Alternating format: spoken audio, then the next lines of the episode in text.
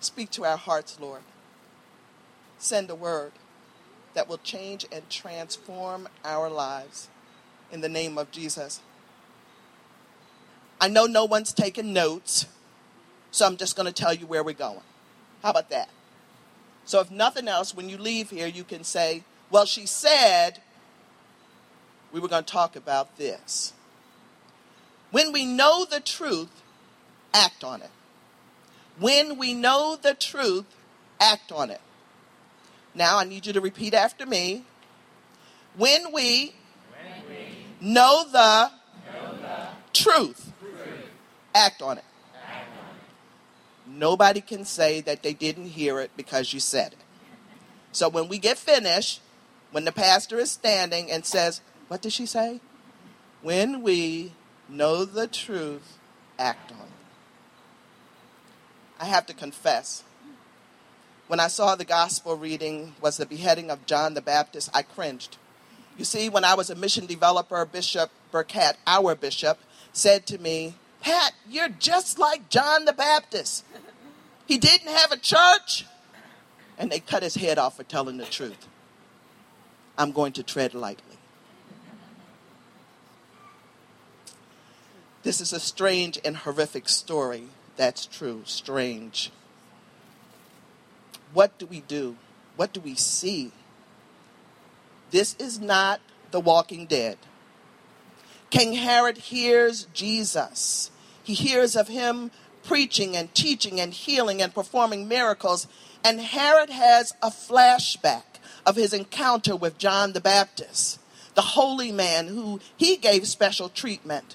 Whenever he listened to him, he was he was burdened with guilt, but he couldn't help but lean into the conversations and listen even the more. Herod was in awe of John the Baptist's ability to speak the truth, even the truth to a king, telling him that he was in an adulterous relationship with his brother's wife.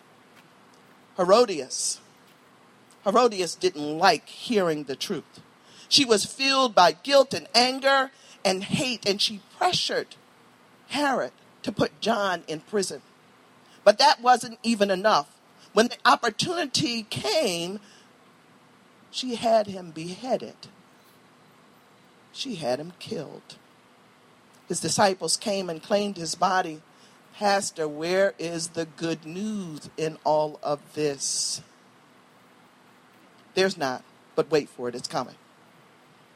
One of the things that we see in this text is that Herod's behavior is mirrored somewhere else in Scripture. Anybody know where? Oh, come on, the first service, somebody called it out.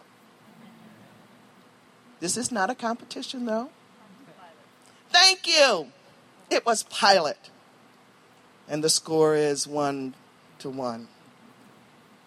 Pilate, in his conversation with Jesus, was like Herod. Pilate was awed when Jesus spoke. He he was weighted by the, the conversation of who he was and what that meant for him. But nonetheless, he leaned in and he listened. But public opinion, the priests, the crowds, the chants, crucify him, crucify him.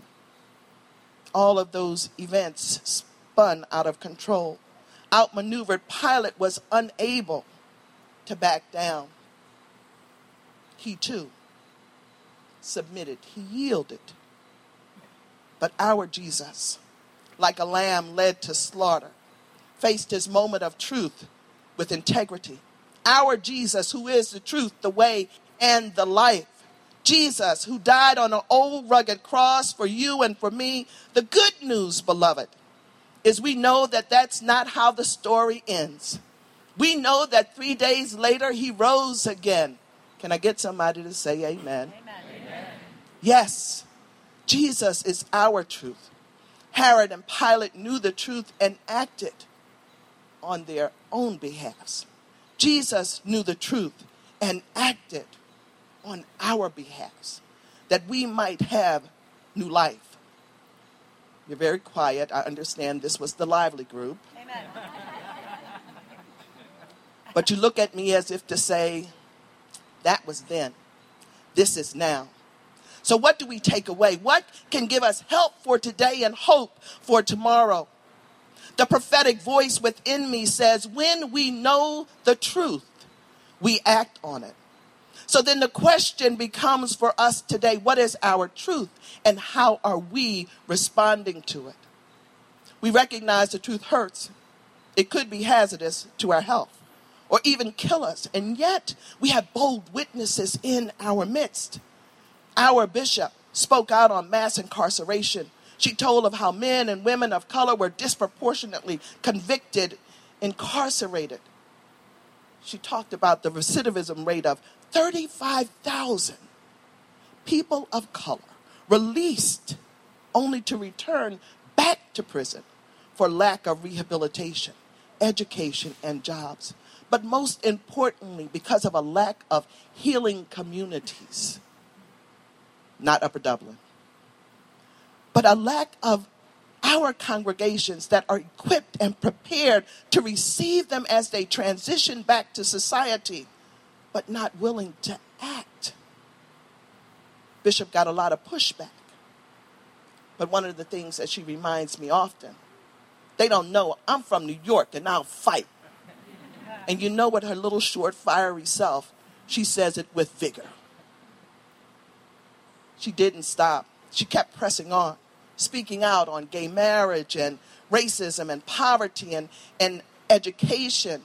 Our presiding bishop, Liz Eaton, posted letters on the Israel-Palestine concerns.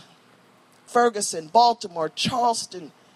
They knew not everybody would agree, but they acted anyway, and they got pushback.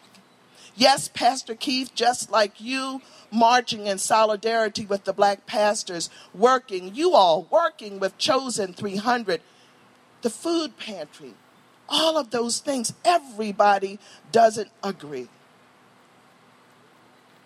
We know that you got some pushback. I know because I listened to his podcast sermon. I know that when he called the question on racism, some folks said, you know what? We didn't like it. It made us feel bad. Beloved, when we know the truth, we are free to act. Your pastors know the truth, and that's why they encourage you through the preached word. They encourage you to go and to serve. They encourage you because they know the truth, and they know that there is a freedom when you go and you love God and you serve. I am so glad that just this week in Charleston, the consciousness of a state was awakened. The people rallied. They acted. The House voted. They acted. Amen. Yes. People heard the truth. And they acted. And the Confederate flag came down. Pastor Pinckney and his eight members did not die in vain. Beloved, these Christian brothers and sisters model what happens when we reflect the truth of whose we are. We claim to be Christians. We claim to be part of the body of Christ.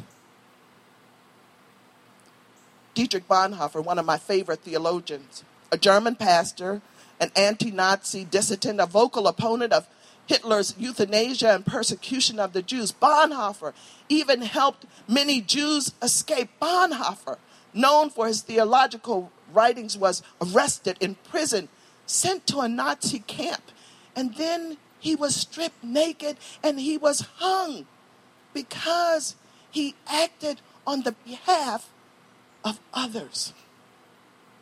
Hear these words from Dietrich Bonhoeffer. His book, appropriately entitled The Cost of Discipleship. When Christ calls a man, he bids him to come and to die. Yes, come and die to ourselves and then live for Christ. This lands us in our epistle, written by a Jew to a largely Gentile people, living together in the midst of human differences. they are reminded that Christ has made both groups into one. Christ has broken down the dividing wall, that is, the hostility between us, saying living with differences requires effort. We need to act. Praise God. We have been chosen. We have been adopted in God's love. God's own diverse group of people. We are gifted with every spiritual blessing, and we have been sealed with the Holy Spirit. Amen, somebody. Yes, in our baptisms, we are marked with the cross of Christ. We are claimed, gathered, and sent for the sake of the world. We are new creations. I know that speaking truth can be dangerous to your health. I was a little nervous. The head cutting off thing. I know that you might get pushback. Like Bishop Eaton, Bishop Burkett, Pastor Keith. But guess what? They're up for the fight. Because they know whose they are. Like John the Baptist, Martin Luther King, Dietrich Bonhoeffer, sometimes the prophet gets killed. Jesus did. Disciples throughout the centuries have. Like John the Baptist, the prophet's, the prophet's job is to amplify the voice of God. So I can't tell you to do anything that's not written in the Word of God. Nobody said amen, but it's all right. Today, my prophetic voice is crying to you. Crying out to you to act. Today, I believe God is calling us to be relevant, to be involved in the life of the community and the world. If we believe God is a God of justice who fills us with the Holy Spirit, then be free to allow the Holy Spirit to lead and guide us, to, to work with and to be present with people who are repressed and marginalized. Today, the church, yes, Upper Dublin, you represent that in so many ways. I look at your website. I see the wonderful ministries that you're involved in. But guess what? Everybody who sits on the pew at all three services are not involved. Say amen, somebody. Amen. But we can always be involved in our personal journeys. Amen? Amen? In our personal journeys. Because I am marked with the cross of Christ. Because I know Jesus represents that. I act on his truth. I go and I stand and I preach and I preside at table. I act. I go and I go on the parkway like you and I feed those who are hungry. I act like many. I, I go to the prisons and I pray with and, and I preach to men who are incarcerated at Greatest for Prison. Like many of you, I, I get in the car or get on the bus and go up to the Capitol in Harrisburg, and I stand as an advocate for those who are who are food insecure, for those who are not getting quality education, for those who are in the need of fair wages. I act.